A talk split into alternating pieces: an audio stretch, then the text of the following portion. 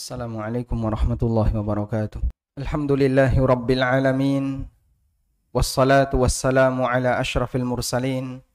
Nabiyyina wa maulana Muhammadin wa ala alihi wa sahbihi ajma'in. Wa ashhadu an la ilaha illallah wahdahu la syarika lah. Wa ashhadu anna Muhammadan abduhu wa rasuluh. Salawatu rabbi wa salamu alaihi wa man sara ala nahjihi wastanna bisunnatihi ila yaumiddin. Alhamdulillah, puji syukur kita haturkan kehadirat Allah Subhanahu wa taala. Dialah zat yang memberikan kita kemudahan untuk bisa ikut kajian bersama di kesempatan kali ini. Semoga Allah Subhanahu wa taala memberikan manfaat dari kegiatan kajian yang kita selenggarakan. Astafidu minkum qabla an tastafidu minni saya bisa jadi mengambil banyak pelajaran dari Bapak Ibu sebelum Bapak Ibu mengambil pelajaran dari saya. Dan sebagai seorang muslim, proses tanasuh dengan cara belajar bersama adalah bagian dari turunan konsekuensi iman. Seperti yang Allah firmankan di surat Al-Asr, "Wal 'asri innal insana lafi khusr illa alladhina amanu wa 'amilus salihat wa tawasau bil haq wa tawasau bis sabr. Demi masa yang itu merupakan modal utama bagi setiap hamba. Innal insana lafi khusr. Sesungguhnya manusia pasti berada dalam kerugian. Disebut rugi ketika manusia itu memiliki modal tapi pada saat dia menghadap Allah dalam kondisi dia membawa dosa modal dia adalah waktu dan Allah kasih janji namun dia tidak manfaatkan itu bahkan dia gunakan untuk maksiat sehingga dia menghadap Allah dalam keadaan membawa dosa. Rugi itu bukan nol tapi minus. Membawa modal tapi akhirnya minus. Illalladzina amanu kecuali orang yang dikecualikan oleh Allah ada empat kriteria. Yang pertama orang yang beriman. Dan makna iman ini apa? Makna iman di sini didefinisikan oleh Syekhul, Syekhul Islam Muhammad bin Abdul Wahab dengan apa?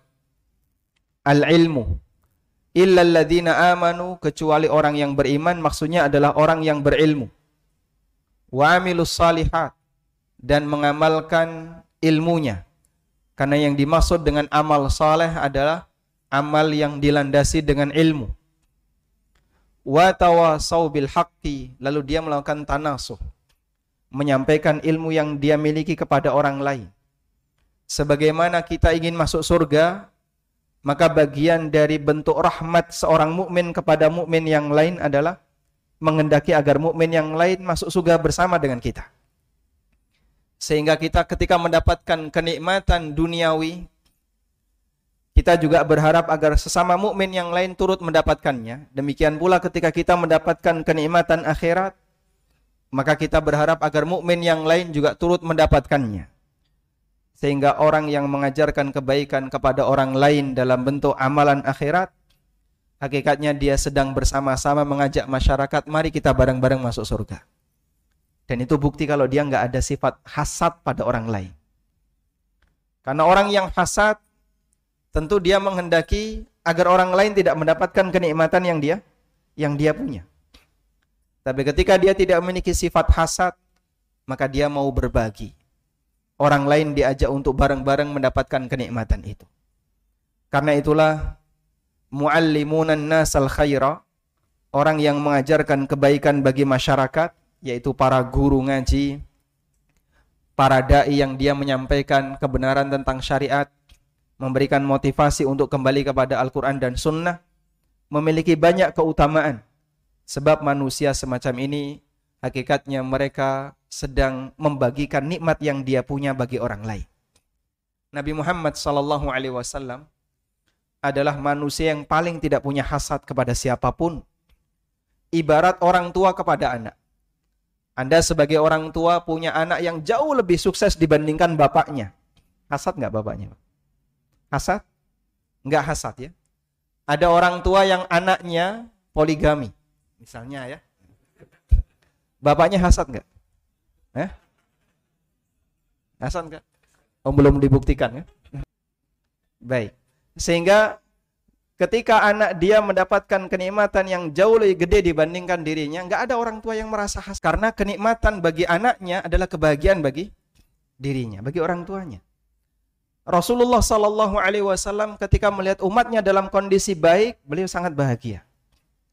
Meskipun secara nikmat duniawi beliau lebih jauh di bawah kenikmatan yang dimiliki oleh umatnya. Sahabat yang lebih kaya dari Nabi Sallallahu Alaihi Wasallam ada nggak pak? Secara materi banyak. Dan Rasulullah SAW nggak punya hasad.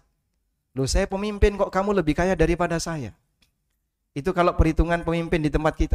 Tapi Rasulullah Sallallahu Alaihi Wasallam sekalipun beliau pemimpin, kepala negara, dan banyak bawahan beliau para sahabat yang secara materi jauh lebih kaya dari beliau, Nabi Wasallam nggak punya perasaan hasad. Bahkan sampai pun kepada orang kafir.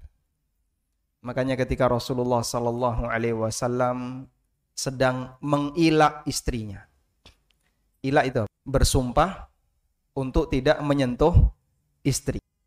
Ketika beliau sedang mengilak seluruh istrinya, bersumpah untuk tidak menyentuh seluruh istrinya, beliau tinggal di sebuah gubuk milik salah satu orang Ansor, bukan milik beliau.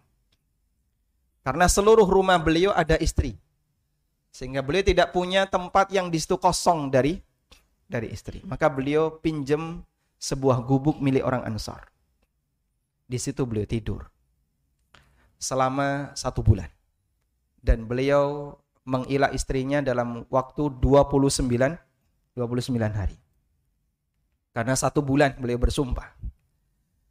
Datang Umar bin Khattab radhiyallahu anhu. Di siang hari karena tidak ada wanita maka beliau masuk. Sementara Nabi SAW sedang tidur siang. Begitu Umar melihat di dapur, nggak ada apa pun yang bisa dimakan selain air selain hanya air dan beberapa wadah. Yang terjadi apa Pak? Umar nangis. Kemudian Nabi SAW terbangun dan Umar melihat bekas tikar yang ngecap di punggung Rasulullah SAW. Ditanya oleh Rasulullah SAW, Ma yubki, apa yang menyebabkan kamu nangis? Maka Umar mengatakan, Ya Rasulullah, hadha malikul furs, wa hadha malikul rum. Ya Rasulullah, saya membandingkan dengan Raja Persia dan Raja Romawi yang mereka punya kekayaan yang jauh lebih megah dibandingkan yang Anda punya. Rasulullah SAW gimana jawabnya? Besok kita taklukkan kerajaan mereka. Begitu jawabannya Pak? Bukan. Speser pun beliau tidak ada keinginan untuk menguasai dunia mereka. Apa yang beliau sampaikan? Dalam rangka untuk penguatan batin ketika orang itu kalah dalam urusan dunia, dikuatkan dengan urusan akhirat. Dan itu teori dalam syariat kita. Sehingga Rasulullah SAW mengatakan, Ama tarda in kana lahumud dunya walanal akhir. Apa kamu nggak bahagia ketika mereka hanya punya dunia sementara kita punya akhirat? Jadi spesial pun tidak ada perasaan hasad yang dimiliki oleh Rasulullah Sallallahu Alaihi Wasallam ketika beliau diberitahu urusan dunia baik yang dimiliki oleh kaum muslimin maupun orang kafir. Tayyib. Karena semua manusia ibarat hubungannya dengan Nabi SAW seperti bapak dengan anak. Dan Rasulullah SAW bahagia ketika kita bahagia. Terutama ketika kita mendapatkan kebahagiaan di akhirat. Kadang ada sebagian di antara kita yang punya ilmu tentang masalah agama tapi kita pelit berbagi. Sama temennya, ketika temennya tidak tahu, kita nggak memberitahu. Anda misalnya mengikuti sebuah daurah lalu dapat sebuah kaedah penting dalam masalah syariah yang Anda dapatkan dari seorang ustadz. Ketemu temannya yang nggak ngerti itu, Anda nggak berbagi. Pelit ini sayang kalau dibagikan. Dia kan nggak datang ke daerah. Padahal saya sudah jauh naik motor ya, sambil bareng dengan teman-teman biker sunnah misalnya, atau muslim bikers lalu sampai di Jember nimba ilmu di sana daurah balik pulang ke Jakarta. Ada yang nggak ikut dia nggak ngerti beberapa ilmu yang kita punya mungkin kita nggak mau berbagi. Karena kadang kita juga pelit untuk urusan akhirat sebagaimana kita pelit untuk urusan dunia. Maka tanasoh itu bagian dari bukti kita mencintai yang lain. Dan masya Allah ya dengan tanasoh seperti inilah umat jadi terjaga sehingga mereka bisa saling mengingatkan satu dengan yang lain untuk kembali kepada Al-Quran dan Sunnah. Anda bisa perhatikan dua ahli hukum tapi semangatnya bertolak belakang. Ahli hukum syariat, mereka yang belajar di Madinah sampai pada tingkatan doktoral, mereka yang belajar di Riyadh misalnya, atau yang dia belajar di universitas Islam yang lainnya, dia berharap agar kaum muslimin yang lain punya pengetahuan ilmu syariat sebagaimana yang beliau miliki. Andaikan ilmu yang beliau punya itu bisa ditaruh di sebuah baskom. Ini ada baskom ya, ilmu saya udah tak taruh sini. Silakan jamaah kalau mau ngambil nggak usah ngantri seperti minyak goreng, ambil aja ya. Andaikan bisa kayak gitu pak, kita maunya kayak gitu pak. Biar nggak capek ya. Mungkin kalau dauro kan pakai capek dulu. Dan proses menyampaikan ini pun belum tentu maksimal dipahami. Andaikan bisa kita taruh ilmu yang kita punya itu di sebuah baskom, dah silakan jamaah mau ngambil gratis. Kita maunya lakukan itu. Karena semangat para asatidah mereka ketika menyampaikan ilmu pinginnya semuanya dipahamkan. Berbeda dengan ahli hukum negara. Ahli hukum yang satu ini Pak, kalau dia tahu ada satu pasal ayat tertentu yang dia punya, biasanya gimana Pak?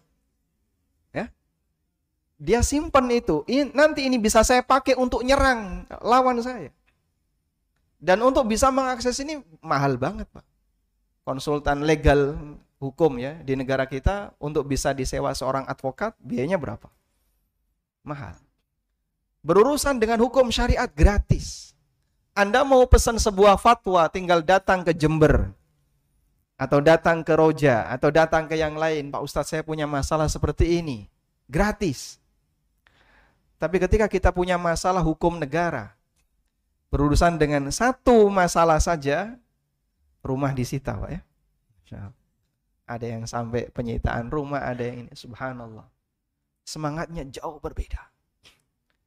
Yang paham hukum syariat mereka punya semangat untuk dikasihkan bagi-bagi gratis, nggak pakai bayar.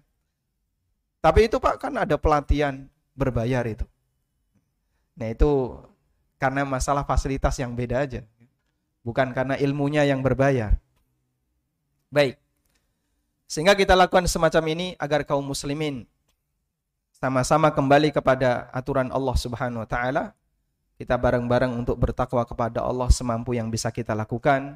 Saya baru belajar, Anda juga belajar, jadi kita bareng-bareng belajar. Wa tawasau bis sabr dan berusaha untuk sabar. Sabar karena yang namanya godaan ketika orang itu meniti jalan syariat sangat berat. Mungkin saat ini kita berada di jalan yang lurus. Ada godaan gembosi untuk belajar. Jangan belajar sama Ustadz Fulan misalnya. Atau ada godaan yang lain, akhirnya kita belok. Kadang belok kiri, kadang balik arah, dan seterusnya. Karena itu butuh banyak sabar. Baik mengingatkan seperti ini salah satunya adalah terhadap tradisi yang berlaku di masyarakat.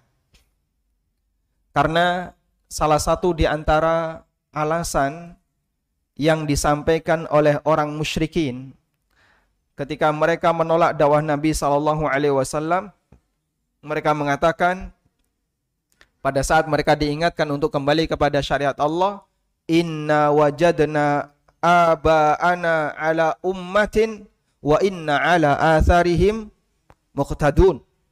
Kami jumpai bapak-bapak kami. Ala ummatin, mereka mengikuti tradisi seperti ini. Wa inna ala atharihim muqtadun. Dan kami mengikuti athar yang mereka tinggalkan. Sehingga kami mengikuti apa yang mereka ajarkan. Kebiasaan dijadikan sebagai apa? Alasan untuk mempertahankan, padahal untuk mempertahankan kebiasaan itu Padahal aslinya itu bertentangan dengan syariat. Itu sudah dari dulu.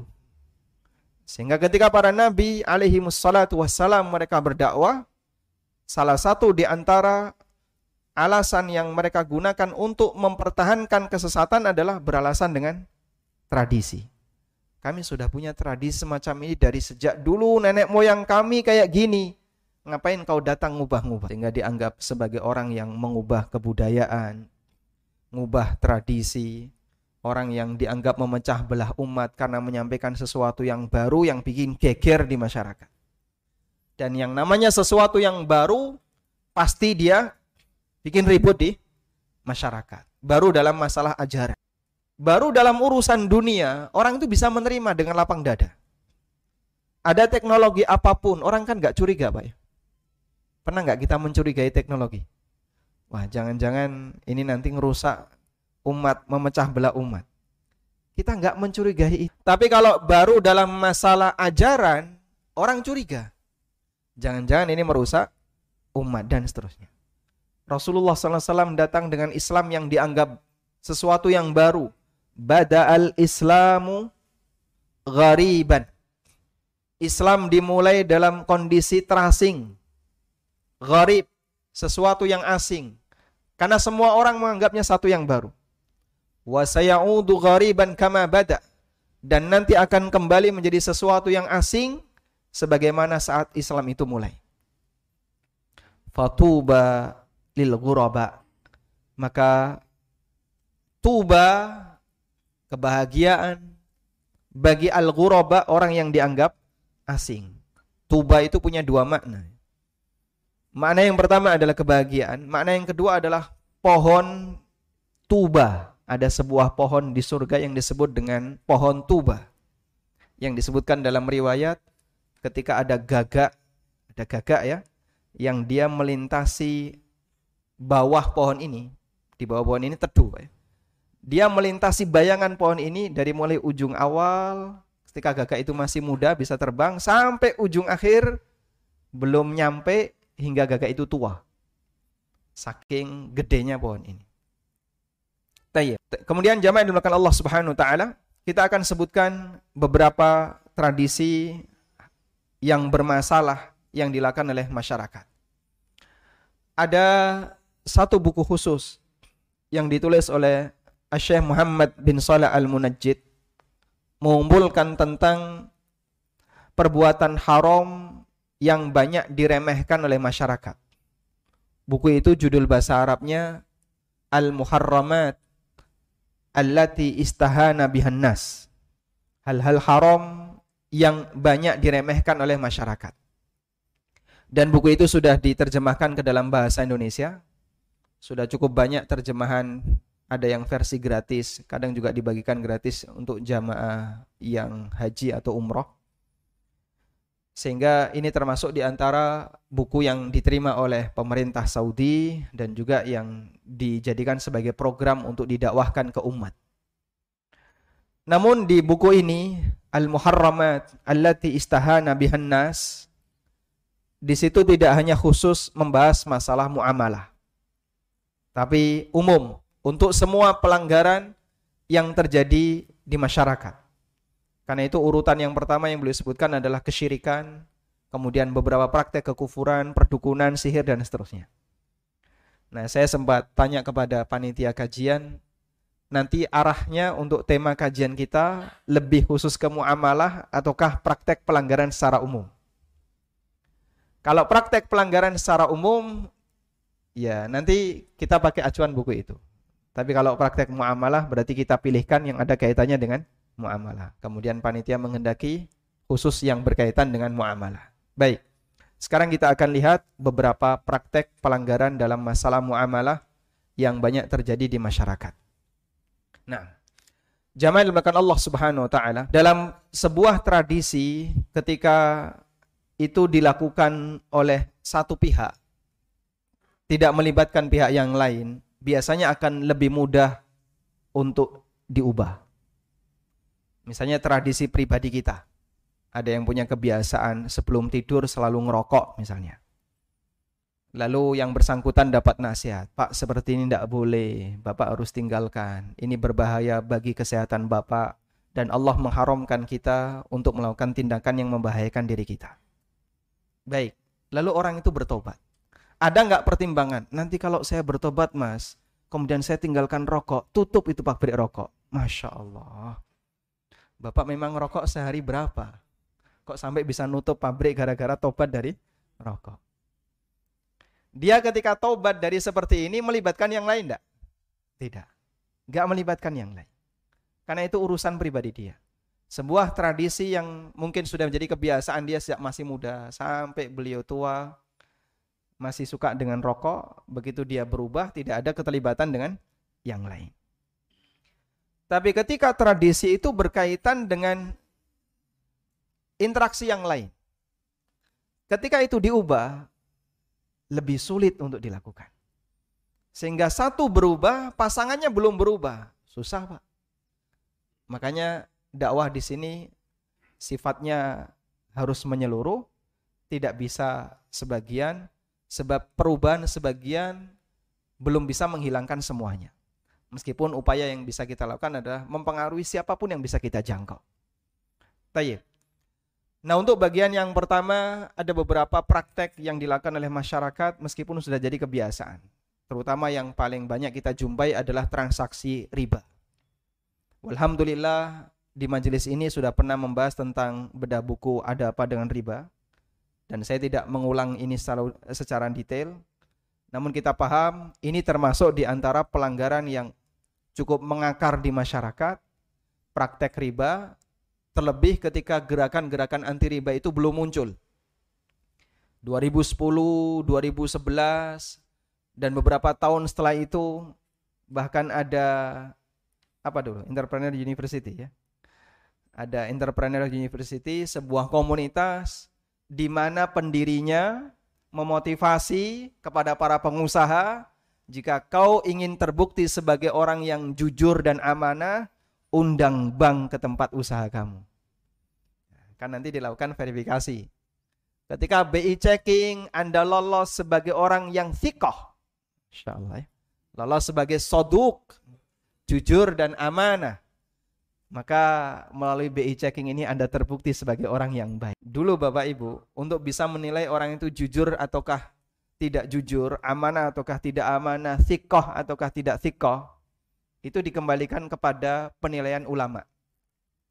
Maka ada ulama yang bergelar dengan ulama jar wa ta'dil yang bisa menilai fulan ini thiqah hadisnya diterima, fulan soduk hadisnya bisa dijadikan diterima nanti statusnya hasan. Fulan ini diterima asal ada tabi, ada riwayat yang lain yang mengiringinya. Itu ulama yang menilai. Belakangan bank yang menilai ya. Masya Allah. Untuk bisa menilai apakah orang ini thiko atau tidak, pakai apa Pak? BI checking. Subhanallah. Sehingga ada perubahan ya, standar yang terjadi di masyarakat. Karena mereka punya sistem yang sudah mendarah daging, kalau nggak pakai cara seperti ini, dianggap belum dianggap sebagai pengusaha yang tidak terpercaya. Tayyip. Kembali ke sini. Dakwah anti riba ketika menyebar di masyarakat, perubahan itu sangat masif. Karena ini tidak melibatkan yang lain.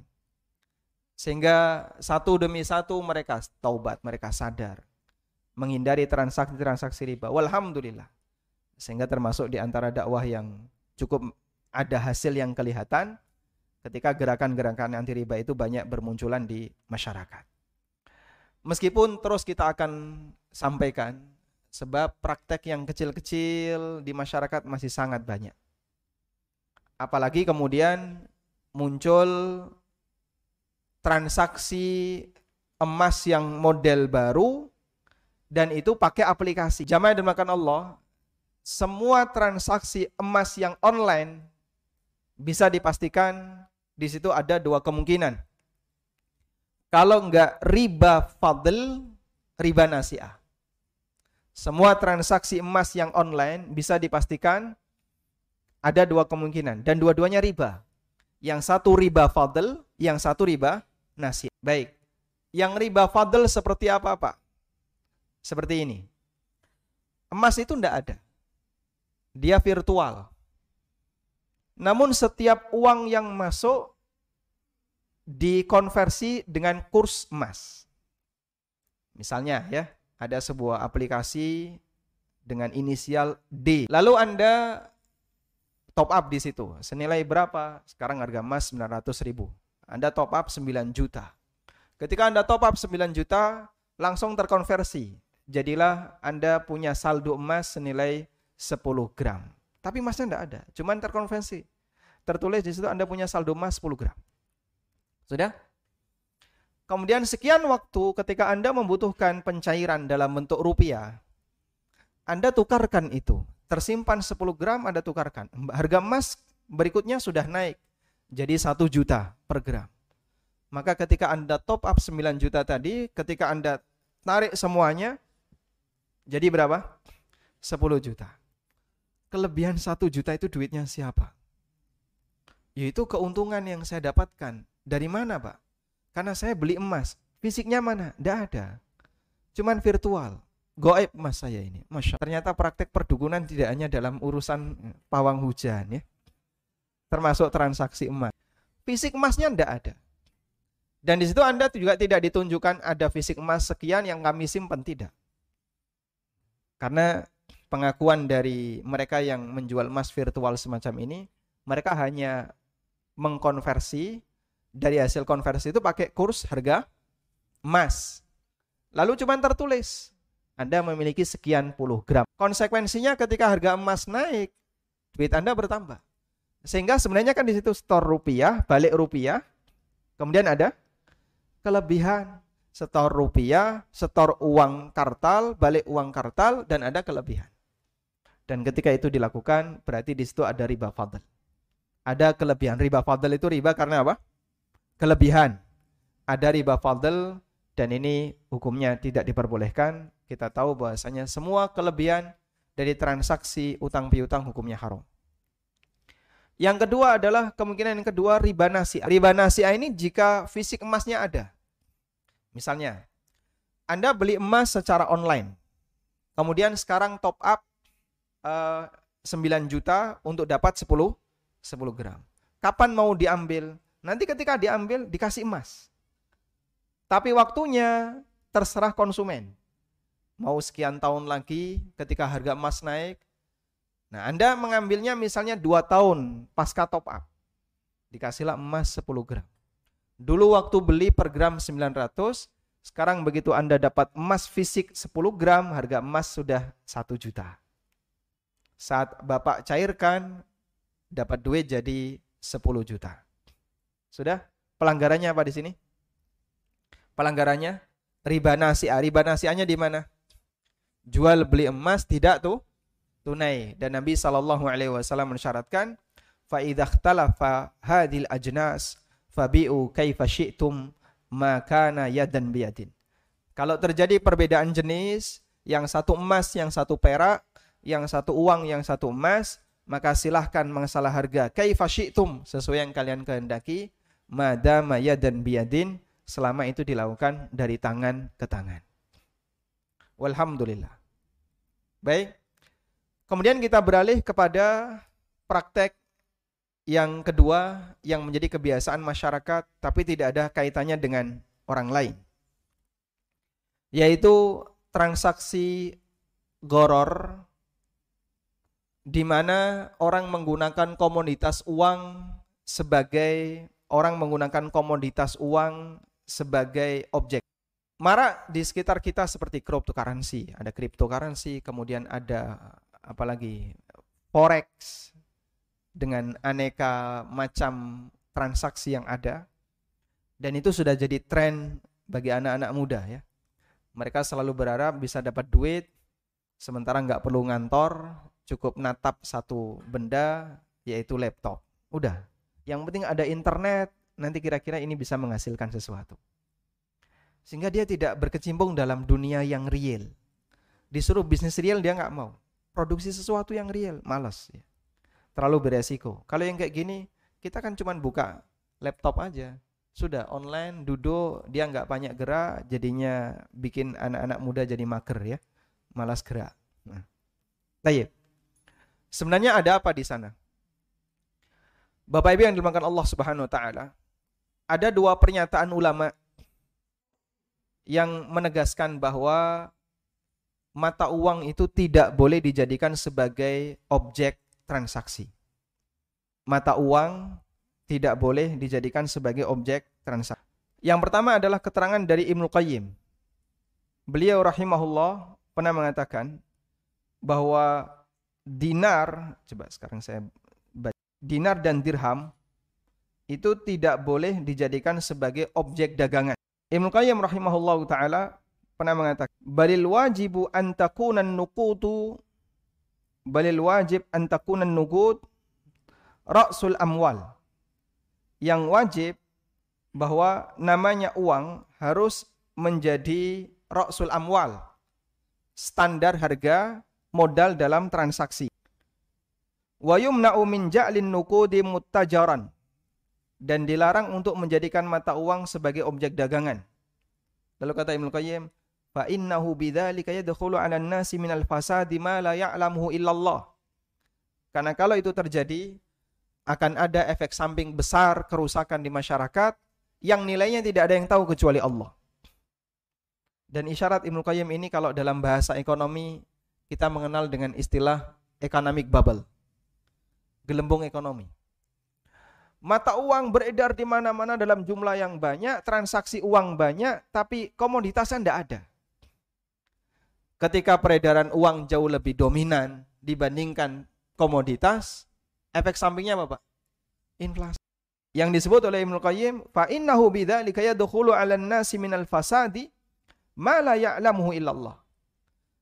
Karena kalau uang itu dijadikan sebagai objek transaksi, akan ada kerusakan di masyarakat yang nilainya tidak ada yang tahu kecuali Balil wajibu an takuna nukudu ru'usa amwalin yutajaru biha wala yutajaru fiha. Namun yang benar yang wajib dilakukan adalah uang itu dijadikan sebagai modal untuk usaha dan bukan objek perdagangan. Modal itu berarti gimana? Mengeluarkan uang lalu diwujudkan sebagai bentuk yang real.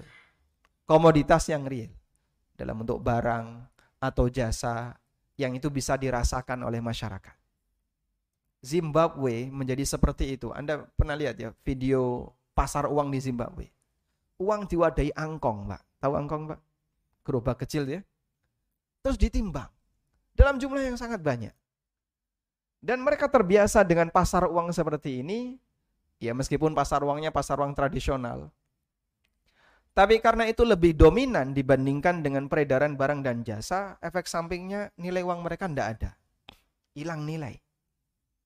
Yang itu diisyaratkan oleh Ibnu Qayyim sebagai tindakan yang kalau dilakukan akan muncul fasadun kabir, mala ya'lamuhu ilallah.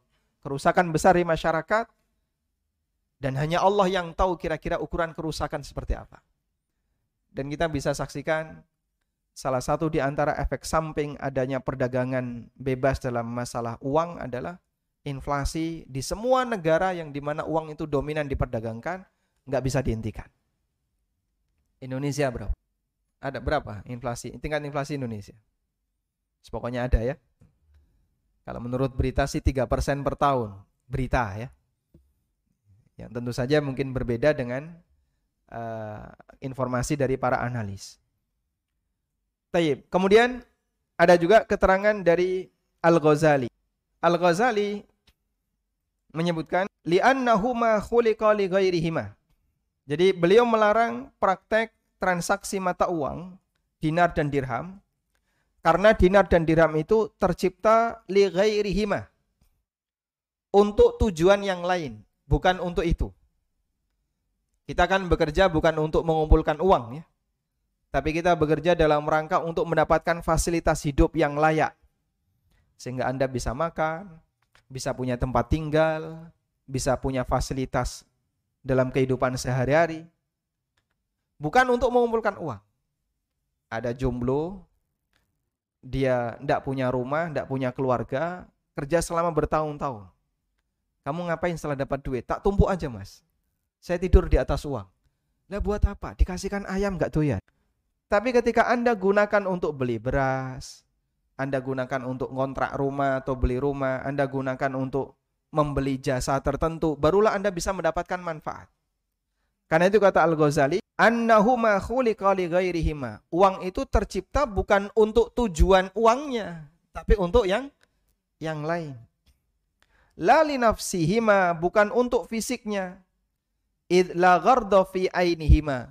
Karena enggak ada tujuan, tidak ada fungsi untuk uangnya kalau dia tidak bisa dijadikan sebagai alat tukar untuk mendapatkan yang lain. Lalu kata beliau, fa idza tujira fi ainihima faqad ittakhadhaha maqsudan ala khilafi wad'il hikmah. Karena itu apabila uang dijadikan sebagai objek dagangan, berarti orang telah menjadikan uang sebagai alat yang tidak sesuai tujuan dia diciptakan. Ala khilafi wad'il hikmah dan itu menyalahi hikmah adanya mata uang. Dan beliau sebut sebagai tindakan kezaliman. Sehingga ketika ada orang memperdagangkan mata uang, kalau menurut Ibnu Qayyim ada efek samping la ya'lamu ilallah. Hanya Allah yang tahu seperti apa efek sampingnya. Tapi kalau menurut Al-Ghazali ini tindakan kezaliman karena dia menggunakan sesuatu menyalahi dari hikmah di mana uang itu tercipta.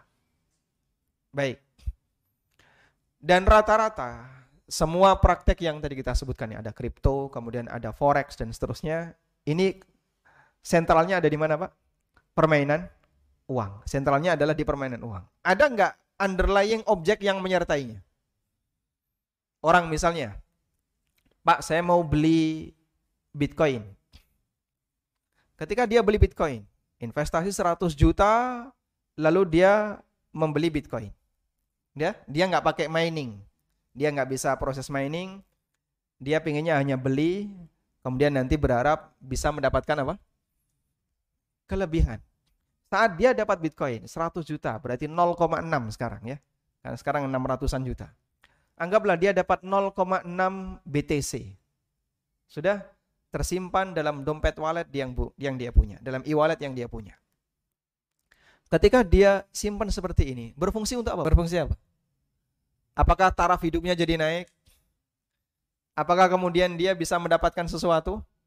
Tidak. Sudah? Karena dia beli ini bukan untuk dipakai transaksi. Tapi dipakai apa? Disimpan instrumen investasi.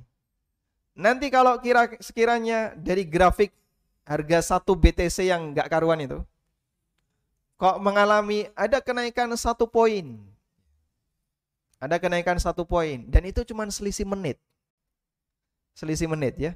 Kadang misalnya saya kalau kita ngecek siang hari, itu kan laporan transaksi malam hari. Jam 1.01.00 harganya 629. Nanti jam 1.15 sudah 635. Selisih 5 juta, 6 juta hanya dalam waktu 15. Sehingga selisihnya sangat. Kita adzan dulu. Nah. Baik, kita adzan terlebih dahulu, mendengarkan adzan dulu dan insya Allah akan kita lanjut setelah adzan insya Allah. Wassallallahu ala nabiyyina Muhammadin wa ala alihi wa sahbihi wa Allahu akbar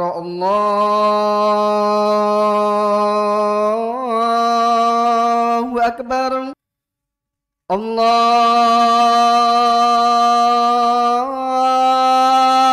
الله أكبر.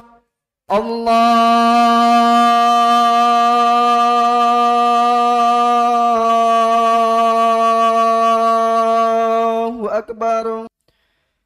أشهد أن لا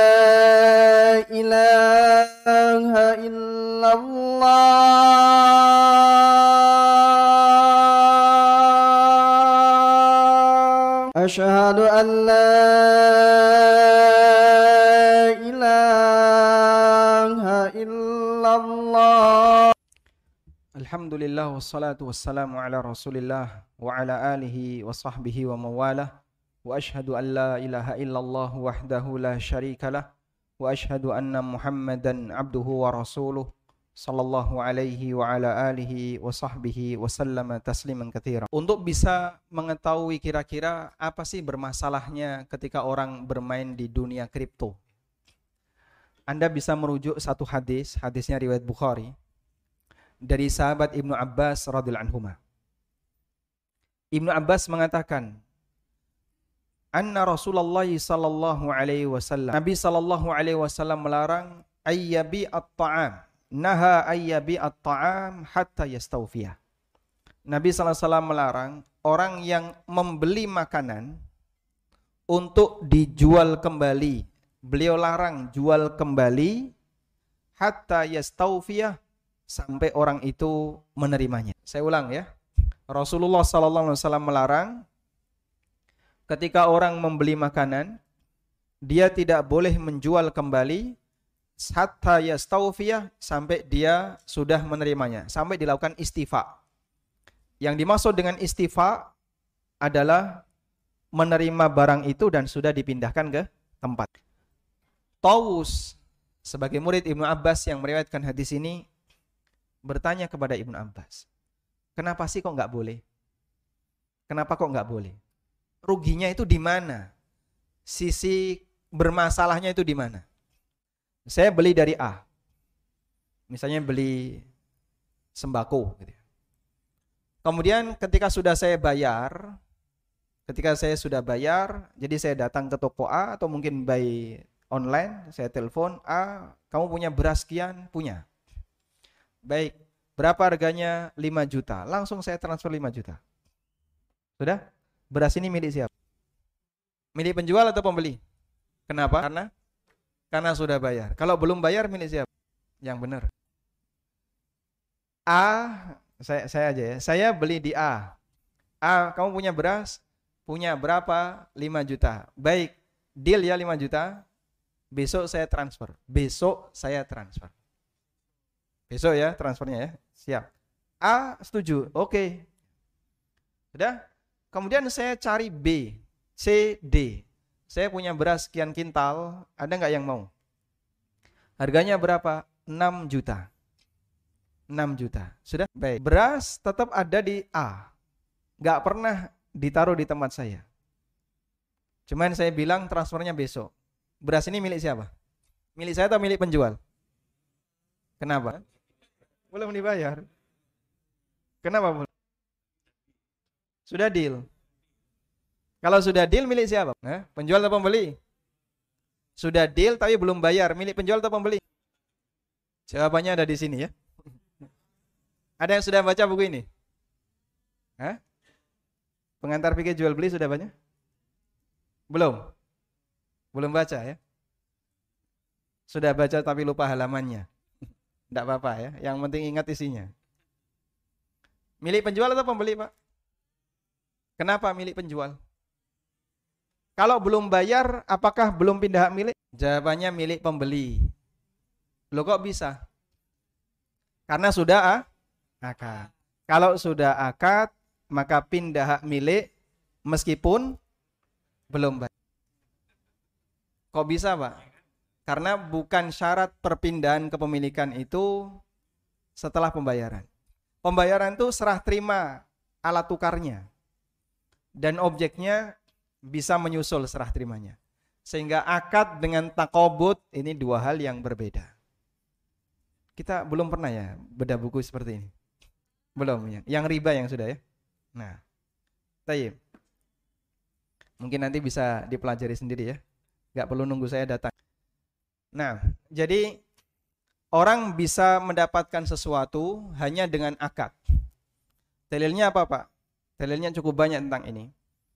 Suatu ketika Rasulullah Shallallahu Alaihi Wasallam pernah melakukan perjalanan. Ketika beliau pulang, karena beliau pemimpin rombongan dan pemimpin rombongan itu paling belakang kalau dulu ya. Sebab bisa menyisir barangkali ada anggota rombongannya yang telat. Pada saat perjalanan pulang, ontanya Jabir itu kelelahan sehingga jalannya paling lambat. Hatta uridu an usayyibah. Sampai kata Jabir, saya punya keinginan untuk melepas onta ini. Sudah tak turun saja tak lepas. Itu namanya onta saibah. Hatta uridu an usayyibah. Sampai saya ingin melepas onta ini. Falakiani Rasulullah SAW. Kemudian aku ketemu Rasulullah SAW. Lalu beliau uh, fadarabahu wa da'alahu. Beliau menepuk onta itu sambil didoakan. Fasara bisairin lam yasir mislahu. Akhirnya onta ini bisa jalan cepat, belum pernah secepat ini, bahkan mendahului yang lain. Sehingga yang awalnya sudah mulai mogok, ditepuk gitu, langsung bisa jalan cepat. Nanti bisa dipraktekkan ya. Motor mogok ditepuk fasara bisainin lam yasir mislah. Taib. Lalu Nabi SAW meminta kepada Jabir, bi'nihi biwukiyah. Jual ontamu dengan harga dengan harga satu ukiyah. Jabir nggak mau lah. Kemudian Nabi SAW tetap minta, bi'nihi bi ukiyah, jual dengan harga satu ukiyah. Fabi'tuhu wastathnaitu humlanahu ila ahli. Aku pun menjualnya kepada Nabi SAW dengan harga satu ukiyah. Satu ukiyah itu sama dengan empat dinar. Itu harga onta di masa silam. Anda bisa konversi ya. Kalau pakai rupiah berapa? Satu ukiyah sama dengan empat dinar. Nah setelah sampai di Madinah, onta itu kan masih di bawah Jabir ya. Setelah sampai di Madinah, onta diantarkan kepada Rasulullah SAW, kemudian Nabi SAW wanaka dan ithamanah dan beliau membayar harga dari onta itu satu uki. Ini dalil bahasanya sudah terjadi perpindahan hak milik sejak kapan? Sejak akad. Apa buktinya? Jabir minta izin kepada Nabi SAW untuk memakainya ketika beliau di perjalanan. Andai kan itu masih milik Jabir kan tidak perlu minta izin. Wastathnaytuhum lanahu ila ahli. Aku minta izin agar tetap menggunakan ini sampai ke rumah. Sehingga selesai transaksi Jabir minta izin untuk tetap memakainya. Baik, itu dalil kalau sudah akad berarti sudah terjadi perpindahan hak hak milik meskipun belum diserahkan, meskipun belum dibayar karena bayarnya juga di Madinah. Paham insyaallah? Maka bedakan antara akad dengan serah terima. Serah terima itu hal yang kedua setelah baik. Kembali kepada hadis Ibnu Abbas tadi. Ibnu Abbas ditanya oleh Tawus, apa sih salahnya orang beli beras ya? Kemudian sudah transfer, sudah bayar ya? Kemudian dia tawarkan ke orang lain, lalu dibeli oleh orang lain. Kemudian orang itu transfer. Saya beli 5 juta, saya tawarkan ke B 6 juta. B transfer tunai ke saya 6 juta. Kemudian saya minta kepada toko, tolong kau antarkan beras ini ke B, gak usah ke rumah saya. Itu dilarang oleh Rasulullah SAW. Ruginya di mana, Pak? Ruginya di mana? Kan sama-sama untung, lah. Saya untung sehingga saya tidak perlu armada untuk ngantar beras itu ke B dan A juga untung karena dia sudah um, mendapatkan uang 5 juta di depan dan tinggal ngantar di satu titik tidak perlu dua kali. Tapi di situ dilarang oleh Nabi sallallahu alaihi wasallam. Taus sebagai perawi hadis bingung. Kaifadak? Kenapa mau tidak boleh? Apa kata Ibnu Abbas? Zaka darahim bid darahim wa ta'amu murja. Karena hakikatnya itu adalah duit ditukar dengan duit. Sementara bahan makanannya tertunda. Sehingga kalau Anda ngezoom saya, saya kalau di zoom kan tetap saya. Ya. Kalau Anda lihat transaksi yang terjadi pada diri saya, saya keluar 5, masuk 6. Gitu kan? Saya mengeluarkan 5 juta, masuk 6. Dan saat terjadi proses perpindahan uang ini, keluar uang, masuk uang, tidak ada underlying barang apa pun yang menyertai. Gak ada komoditas yang menyertai. Gak ada underlyingnya. Itu kata Ibnu Abbas. Karena hakikatnya adalah uang ditukar dengan uang, sementara bahan makanannya tertunda. Maka kalau terjadi seperti itu, hakikat transaksi apa pun, tidak ada underlying barang real yang terjadi, hakikatnya adalah duit ditukar dengan duit. Orang investasi 100 juta. 100 juta dia keluarkan, dapat 0,6 BTC. Dia tunggu sekian jam lagi lepas. Dapat 110 juta misalnya. Dapat 110 juta. Keluar 100 juta, dapat 110 juta. Uang dengan uang di ditukar. Kemudian di situ ada kelebihan. Kelebihan ini duitnya siapa, Pak? Hah? Duit siapa? Duit siapa, Pak? Kan dia tidak pernah menerima komoditas tertentu. Nah itu Bitcoin bukannya komoditas. Baik, Bitcoin itu komoditas. Apakah itu komoditas jasa sebagaimana pulsa? Ada orang beli pulsa ya. Pulsa sudah masuk di tempat saya. Oke, silakan dicek. Cek. Ada. Selanjutnya dia mau pakai apa ini? Untuk jasa komunikasi, internet dan seterusnya. Bisa dipakai. Bitcoin sudah masuk, bisa dipakai ya? Bisa dipakai belanja Pak. Berarti kan uang juga kalau dipakai belanja. Duit ditukar dengan duit. Kemudian dia mendapatkan keuntungan. Meskipun para pemain kripto itu sepakat bahwa kripto itu bukan uang. Bukan sepakat ya. Mereka sudah mau mengakui kalau ini bukan uang. Sebab salah satu di antara syarat uang dia harus stabil. Syarat uang itu harus stabil. Tapi fluktuasinya nggak karuan. Fluktuasi kayak gini kalau mau dijadikan sebagai uang nggak bisa. Syekh Abdullah bin Mani, salah satu anggota Hay'ah Kibar Ulama. Beliau menyebutkan untuk bisa disebut uang syaratnya ada tiga. Secara syar'i untuk bisa disebut uang syaratnya ada tiga. Yang pertama, dia bisa menjadi mi'yarus saman.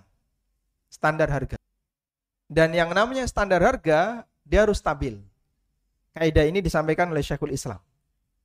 Uang tidak boleh uang tidak boleh sesuatu yang sangat fluktuatif tidak boleh, harus stabil, relatif sama. 10 ribu sekarang dengan 10 ribu kemarin sama atau beda Pak? Sama ya. Ya kita tidak bicara tahunan. Kita bicara relatif sama berarti kurang lebih di angka waktu yang berdekatan. 10 ribu hari ini, Jumat tanggal sekian. Dengan Jumat kemarin, sama atau beda? Sama. Di sekitar kita masih sama. Anda beli sate padang misalnya. Berapa harga sate padang? 20 ribu. Sudah? Antara bulan ini dengan bulan kemarin sama? Menunjukkan kalau ini standar. Masih sama dia. Baik. Tapi kalau Bitcoin, Pak, bisa nggak dipakai kayak gini? Ini HP harganya 0,1 BTC. 0,1 Bitcoin selisih 15 menit sudah berubah sekian juta.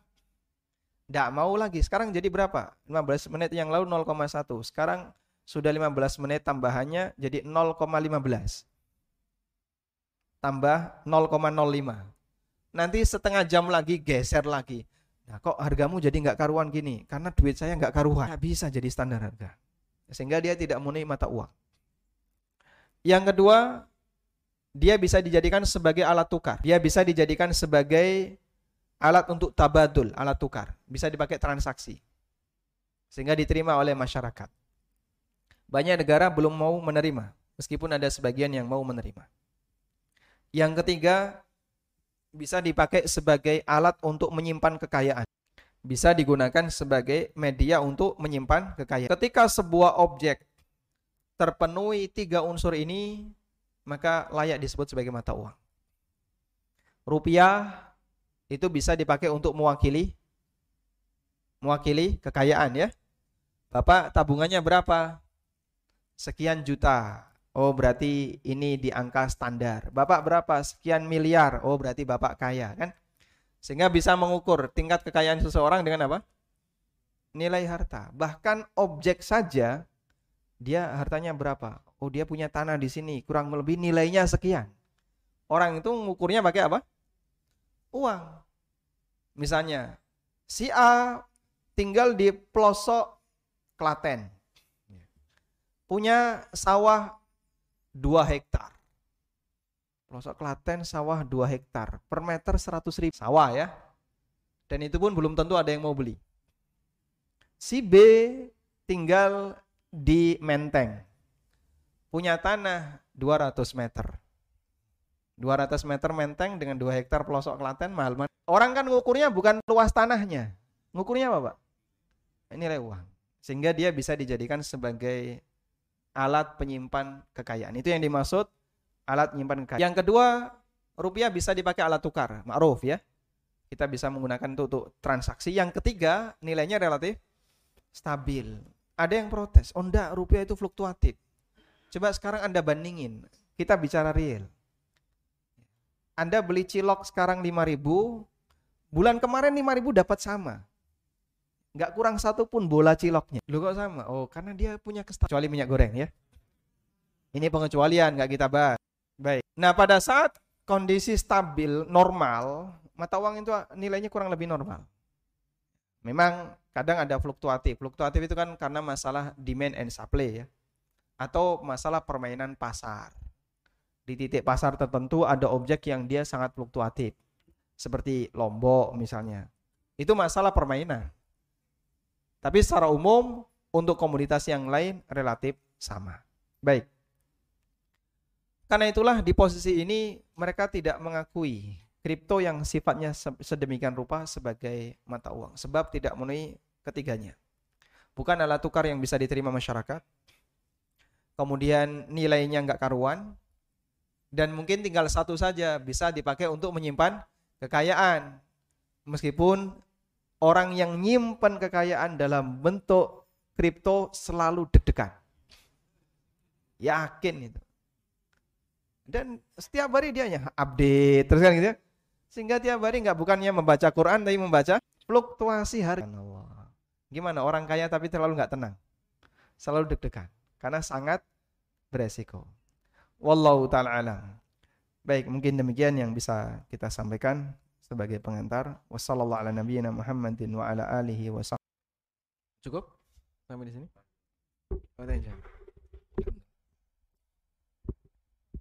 Langsung atau melalui kertas biasanya? Kita buka sesi tanya jawab. Pertanyaan. Baik, ya, kita dahulukan yang dekat dulu. Oh, gitu. Baik. Baik. Nah, kita kapan, Pak? Kita sampai jam 8, Pak.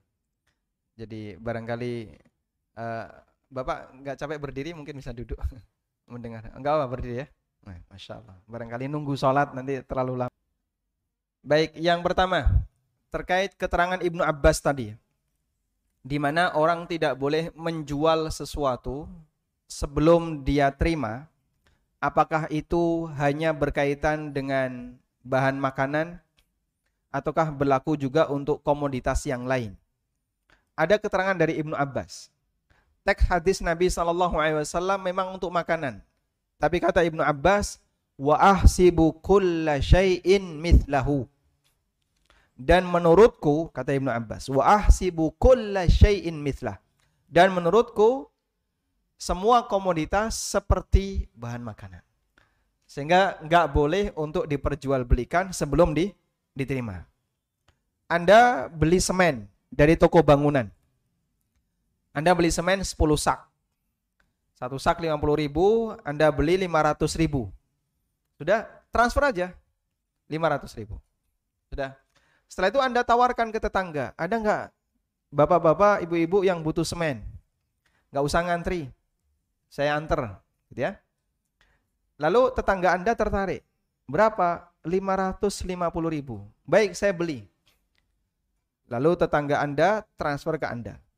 Anda transfer ke toko bangunan 500, si B transfer ke Anda 550. B nawarkan ke yang lain melalui Facebook. Siapa yang butuh semen? Saya jual harga 600, 10 sak. C tertarik. Oh, saya mau transferlah C ke B. 600. C tawarkan ke yang lain. Ini kalau nggak diputus kan kayak gitu terus, Pak. Andai kan anggap objek semen ini adalah kripto ya. Kalau nggak diputuskan kayak gitu ya. Jadinya fluktuasinya hanya permainan orang-orang yang dia cuman gerenengan masalah harga, bicara-bicara masalah harga, saya mau lebih tinggi, akhirnya naik, naik, kadang naik, kadang turun. Ini kapan akan putus? Makanya kata Ibnu Abbas, wa ahsibu kulla syai'in mithla. Dan menurutku semua objek yang lain sama seperti itu. Sama seperti itu. Sehingga ketika dia belum diterima, maka hakikat yang terjadi adalah uang ditukar dengan uang. Untuk kasus A, yang orang pertama keluar 500, masuk 550. Yang B keluar 550 masuk berapa? Nanti C seperti itu. Jadi ujungnya harga itu jadi satu juta. Yang awalnya 500. Kenaikan bertambah karena orang ingin nyari untung dengan permainan uang tadi. Itulah yang disebut economic bubble tadi ya. Di mana peredaran uang jauh lebih dominan. Sementara objeknya tertunda sampai di Z jadilah satu juta toko bangunan ngirim di Z jadi satu juta dan itu dilarang oleh Rasulullah Wasallam karena hakikatnya itu adalah uang ditukar dengan uang. Dipahami insya Allah ya? Baik. Sekarang pertanyaan saya jual properti harga 500 juta. Sudah? Si A tertarik. Lalu dia ngasih DP 500 ribu. Baik. Kemudian A, kita deal ya, 500 juta Pak ya, deal 500 juta. Baik, ini DP dulu 500 ribu. Saya minta waktu, nanti saya akan konsultasi dengan keluarga. Saya akan bicarakan dengan keluarga. Saya minta waktu satu bulan. Lalu saya minta jangan lama-lama Pak. Nanti kita lanjutkan 15 hari lagi dari tanggal sekarang. Oke, 15 hari lagi. Sudah? Deal di 15. Selama rentang waktu 15 hari lagi ini disebut dengan khiyar syarat disebut dengan hak khiyar. Dan di rentang hak khiyar syarat saya tidak diizinkan untuk menawarkan. Kalau saya menawarkan ke yang lain maka saya melanggar perjanjian. Baik. Kemudian di tanggal 15 kalau si A nggak melanjutkan 500 ribu hangus. Jadi milik saya. DP tadi total jadi milik saya. Kok bisa Pak? Si A kan berarti nggak dapat apa-apa Ya, dia nggak dapat apa-apa, tapi dia sudah dapat menahan. Posisi saya sehingga saya tidak boleh menawarkan objek itu ke orang lain selama 15 Sudah? Dia menguasai objek itu dalam bentuk menahan untuk tidak kita tawarkan ke yang lain selama nah, saya mengambil 500 ribu tadi 500 eh, 500 ribu tadi ya sebagai DP disebut dengan urbun. Dan jumur ulama membolehkan jual beli urbun. Jual beli urbun itu menerima DP, DP dan sebagai konsekuensinya nanti akan hangus apabila konsumen tidak melanjutkan. Paham ya? Walhamdulillah. Oh, hadiah. Ya. Ustaz, kita bacakan pertanyaan dulu. Kalau kita melakukan investasi barang tapi kita tidak pernah lihat fisik barangnya, apakah keuntungannya apakah keuntungan yang kita terima termasuk riba? Contoh invest 60 juta per bulan dapat keuntungan 5 juta Pertanyaannya apakah yang 5 juta itu riba? 5 jutanya per bulan flat. Iya. Iya, flat. Baik. Kalau kita invest, misalnya Anda di Jakarta invest ke Jogja ya. Anda punya kawan A di Jogja. Anda invest uh, eh, 100 juta, kirim ke Jogja. Lalu oleh A diwujudkan dalam bentuk kambing korban. Sekian ekor. Dan Anda nggak pernah lihat barangnya, paling cuma dikirimi foto. Ya. Itu pun di zaman kita mudah ngirim gambar. Andai kan dulu Pak, sebelum ada HP Android, sebelum orang mudah ngirim foto, harus pakai email itu pun jarang karena internet belum ada misalnya. Kita cuma ditelepon, saya sudah belikan barang, jadi sekian ekor kambing. Idul Adha terjual semuanya. Terjual semuanya sehingga dari 100 tadi untung 20 juta. Sudah? Boleh nggak kita menerima modal dikembalikan 100 plus bagi hasil 50-50 jadi 110. Boleh atau tidak? Eh? Boleh nggak? Kenapa nggak boleh? Karena akhirnya mengeluarkan uang 100, balik 110. Begitu? Tidak, ini beda dengan yang tadi. Anda ini melakukan akad mudoroba, bukan akad jual beli. Kalau mudoroba, posisi A sebagai penerima modal sebagai apa? A sebagai penerima modal itu statusnya sebagai apa? Hah? Mu mudorib. Sebagai apa? Mudorib. Kajian bedah buku pengantar permodalan dalam Islam. Ada yang ikut? Ikut? Setiap subuh di ANB. Oh, enggak ikut ya. Di sini bukan pemirsa ANB. Di situ kita membahas tentang akad mudoroba dan musyarakah. Bukunya enggak ada di sini ya tentang pengantar permodalan dalam Islam. Jadi ketika Anda di Jakarta ngirim modal ke A di Jogja, lalu dia belikan kambing meskipun Anda nggak lihat gambarnya dan seterusnya, status A ini mudorep. Nah mudorep itu mudorep itu adalah wakil dari sahibul mal. Karena akad mudoroba itu masuk dalam kategori akad amanah. Karena itu insya Allah tidak masalah. Sebab posisi A adalah sama dengan Anda karena A mewakili Anda. Ada keuntungan tidak apa-apa. Nah, cuman yang jadi masalah keuntungan itu tidak boleh flat. 5 juta terus tiap bulan. Apa bedanya dengan bunga bank? Bunga bank fluktuatif, Pak. Yang ini flat. Kalau flat kan lebih syar'i. Kata siapa? Ada keterangan yang disampaikan oleh para ulama. Kalau nggak salah Ibnu Rush ya. Beliau menyebutkan ajma'a kullu man nahfadhu anhu min ahli ilm. Para ulama yang saya ketahui mereka sepakat bahwa tidak boleh ada salah satu dari anggota mudorobah maupun anggota musyarakah yang dia mendapatkan ribhun muayyan, keuntungan nilai tertentu dari transaksi mudorobah. Namun harus mengikuti hasil yang ada. Sehingga nggak boleh 5 juta flat. Pokoknya tiap bulan Bapak gampang 5 juta nanti saya transfer 5 juta. Nggak boleh kayak gitu. Bagi hasil itu tidak boleh berdasarkan modal, Modalnya berapa? 100. Bagi hasilnya berapa? 5% dari 100 juta. Itu kan 5 juta terus ya. Enggak boleh. Dan juga nggak boleh angka tertentu. Anda aman pokoknya nanti pasti keluar 5 juta per bulan. Enggak boleh. Hasilnya berapa? Ini sekian persen, ini sekian persen. Sehingga dia akan mengalami fluktuasi tergantung dari nilai ha? hasil. Wallah. Waalaikumsalam. Baik. Bagaimana kalau rugi? Kalau rugi, orang yang bekerja dia rugi kerja yang tidak dibayar. Dia sudah bekerja dua bulan, tiga bulan, empat bulan, empat bulan rugi. Selama empat bulan dia bekerja, sepeser pun dia nggak dapat bayaran. Dan itu dia rugi. Sementara kerugian pemodal ada di mana? Modalnya berkurang. Yang kemarin keluar 100 juta, sekarang tinggal 60. Sehingga sisa ini dikembalikan ke pemodal, pemodal duitnya berkurang, mudorib dia kerja selama bulan, selama empat bulan nggak dapat apa pun. Seimbang ya? Baik. Sehingga untuk bagi hasil itu berdasarkan kesepakatan. 50 50 40 60 tapi untuk kerugian berdasarkan apa yang dikeluarkan. Kalau dia keluar modal berarti ruginya di modal, kalau dia keluar kerja ruginya di kerja. Wallah. Ya. Ini ada pertanyaan lagi Ustaz. Assalamualaikum warahmatullahi wabarakatuh Ustaz. Waalaikumsalam. Apakah pajak berkendaraan itu termasuk riba? Apakah pajak kendaraan termasuk riba? Jawabannya bukan riba. Di situ tidak ada praktek riba ya. Enggak ada praktek utang piutang, tidak ada uh, praktek jual beli, tukar menukar tidak ada. Tapi itu adalah kewajiban yang ditetapkan oleh negara untuk para pengguna kendaraan dia harus bayar pajak ya, sekian rupiah sesuai dengan apa kriteria dari kendaraannya. Wallahu alam. Ya, berikutnya Sat.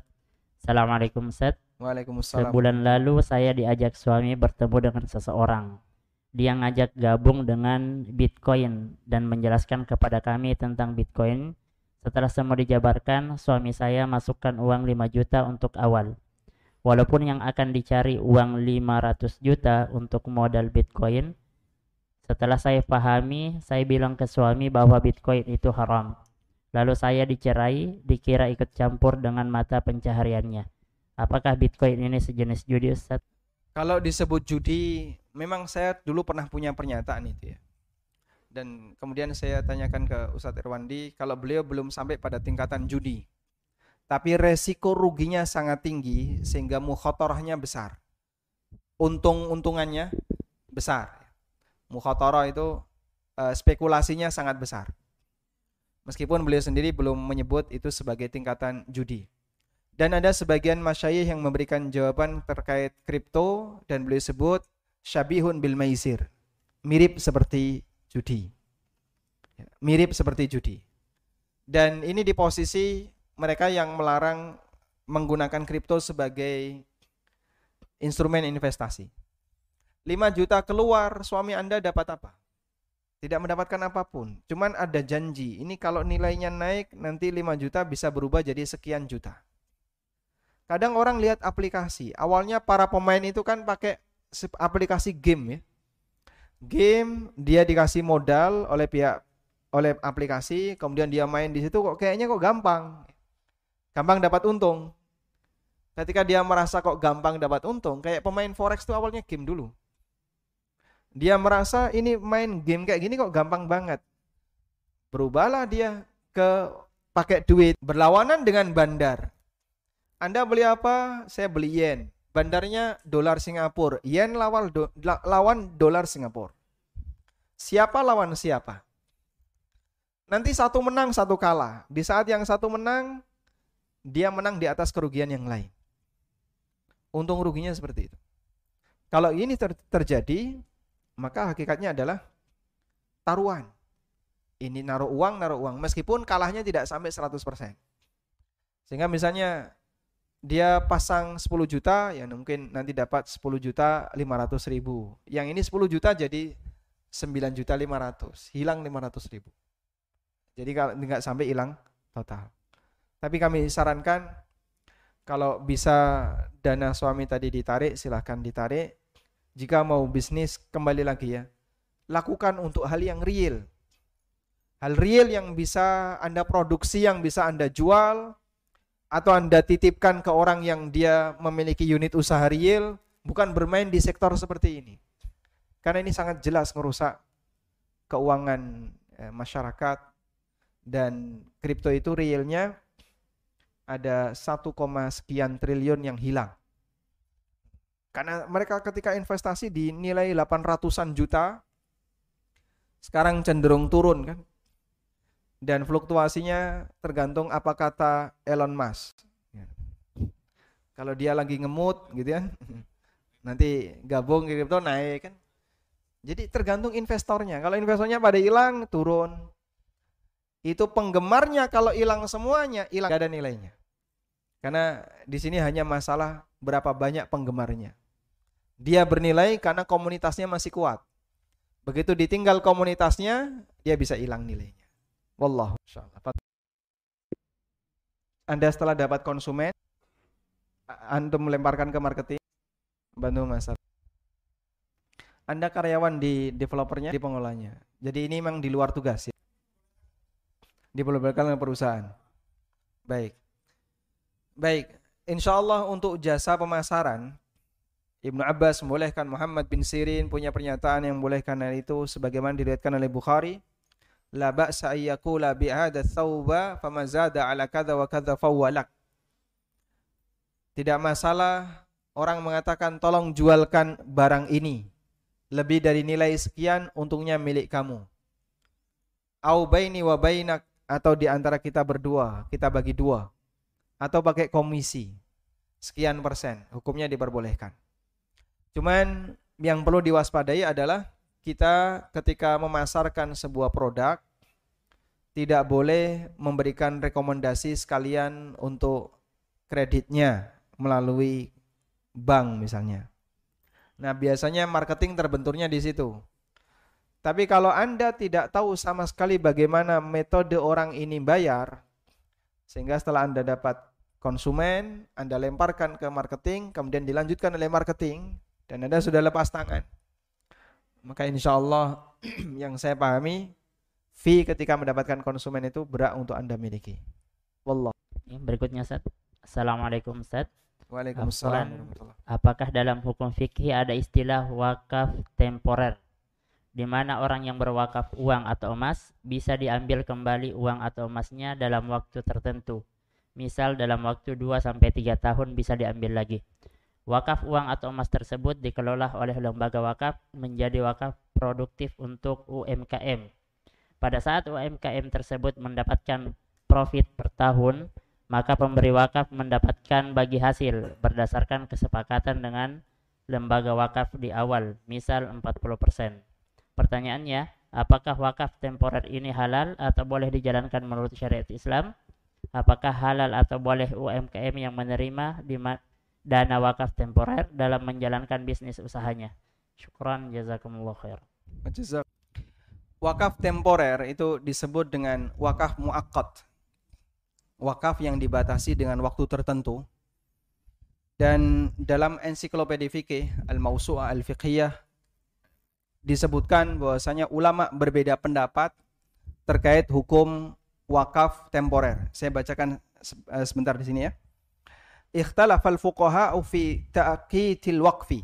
Ulama berbeda pendapat tentang memberikan batas waktu untuk wakaf. Gambaran wakaf temporer itu kayak gini ya. Ada sebuah uh, kantor yang di situ bisa dilepaskan. Kantor itu tidak ada musolanya. Satu sekian gedung ini nggak ada musola. Lalu Anda membeli sebuah apartemen di gedung itu. Kemudian tak dijebol semua, kosong, nggak ada skat-skatnya, tinggal sebuah toilet sama tempat wudhu. Baik, sekarang kaum muslimin yang mau sholat silahkan pakai ini. Selama saya belum pindah dari kota ini. Ya, sehingga dia tinggal di situ, punya apartemen yang lain, tapi dia punya apartemen yang kedua, dan beliau kasih kebebasan bagi masyarakat, silahkan mau pakai silahkan. Dipakai musola. Dalam rentang waktu misalnya 10 tahun, 10 tahun silahkan dipakai. Karena 10 tahun lagi saya mau pindah kota, ini akan saya jual. Itu namanya takkid al-waqf. Memberikan batasan waktu untuk waktu. Fa al-Hanafiyah Syafi'iyah fi sahih indahum al-Hanabilah fi ahadil wajhaini ila anna al-waqfa la yuqbalu ta'kid.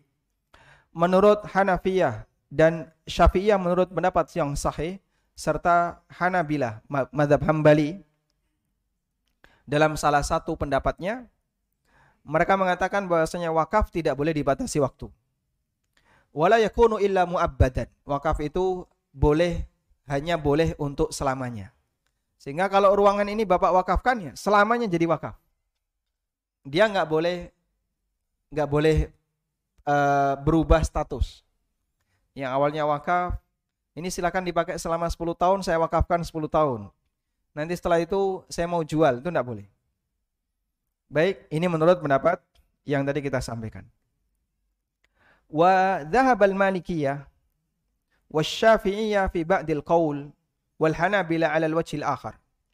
Sementara menurut Malikiyah dan Syafi'iyah dalam pendapat yang lain dan Hambali di pendapat yang lain juga ila jawazi ta'kitil waqfi bolehnya wakaf temporer dia wakafkan gedung ini hanya dalam waktu 10 tahun itu diperbolehkan wala fi sihhatil waqfi dan mereka tidak mensyaratkan wakaf itu sah jika selamanya.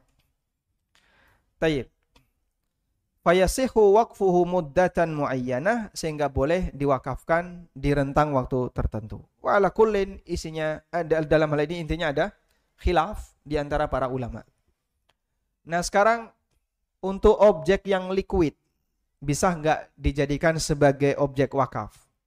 Objek liquid bisa bentuknya uang atau emas atau apa lagi yang nggak habis pakai ya. Uang atau emas ya. Baik. Bisakah menjadi objek wakaf? Pada asalnya objek yang habis pakai nggak bisa dijadikan sebagai objek wakaf. Seperti air misalnya. Anda ngantarkan jeruk anget ke ustadz, ini saya wakaf untuk ustadz. Maka ini kalau diterima dibiarin aja. Karena kalau diminum kan habis itu ya. Kalau ini kita komitmen dengan akad wakaf, berarti ini dibiarin aja. Setiap ustadz kajian ini dipasang. Nanti disimpan lagi, kajian lagi dipasang lagi. Inilah objek wakaf. Kok nggak habis-habis? Ini objek wakaf. Nggak boleh diminum ustadz ya. Tapi ketika dia diminum habis, air, listrik, kemudian apa lagi? Beras, nasi dan seterusnya tidak bisa dijadikan sebagai objek wakaf. Nah sekarang uang itu gimana? Sifat uang apa pak? Kalau dipakai habis nggak? Habis ya? Baik. Uang itu ketika dipakai dia habis karena berubah wujud jadi yang lain. Sehingga bukan tujuan utama. Beda dengan HP. Kalau HP ini dia tujuan utama sehingga bisa langsung dipakai, digunakan untuk fasilitas sehari-hari. Karena itu uang bukan tujuan utama. Dia hanyalah alat tukar yang nanti akan diwujudkan dalam bentuk benda yang menjadi tujuan utama. Nah, sekarang yang jadi pertanyaan, tapi kan uang itu bisa bertahan nilai nominal. Misalnya wakaf 10 juta, angka 10 juta itu bisa bertahan nggak? Bisa, meskipun dia berpindah-pindah. Sehingga saat dia kumpulkan itu di badan wakaf, Lalu badan wakaf mengumpulkan dari yang lain sehingga terkumpul total 100 juta. Kemudian ini diutang-utangkan kepada masyarakat yang butuh tanpa bunga. Balik lagi setelah diutangkan muter, balik lagi. Tetap terkumpul 100 juta. Sehingga dari kegiatan ini nominal 100 juta itu tidak berkurang. Itulah makna wakaf tunai. Ini makna wakaf tunai. Dan ulama membolehkan, ada sebagian ulama yang membolehkan hal semacam ini. Dan ini dilakukan di sebagian lembaga sosial di Kuwait. Ada sebuah badan wakaf yang disebut dengan Bab Rizki Jamil. Ada perusahaan yang dia membuat lembaga wakaf itu dan mengumpulkan dana wakaf dalam bentuk uang tunai lalu diputar kayak tadi. Sehingga dana itu secara nominal utuh, tapi dia mengalir ke mana-mana. Itulah makna wakaf tunai. Nah, apakah ini boleh nanti dikembalikan lagi kepada pemiliknya? Jadinya wakaf apa tadi?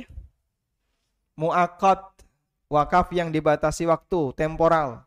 Apakah boleh seperti itu? Ada dua pendapat yang tadi sudah kita sampaikan. Sehingga menurut pendapat yang nggak boleh kayak gitu, berarti nggak boleh Anda tarik. Selamanya harus tetap di situ. Tapi kalau boleh, berarti akadnya adalah memberi utang kepada yang lain hakikatnya. Meskipun dia disebut sebagai wakaf temporal. Wallahu alam wa sallallahu ala. وآخر دعوانا أن الحمد لله رب العالمين. سبحانك اللهم وبحمدك أشهد أن لا إله إلا أنت أستغفرك وأتوب إليك. السلام عليكم ورحمة الله وبركاته.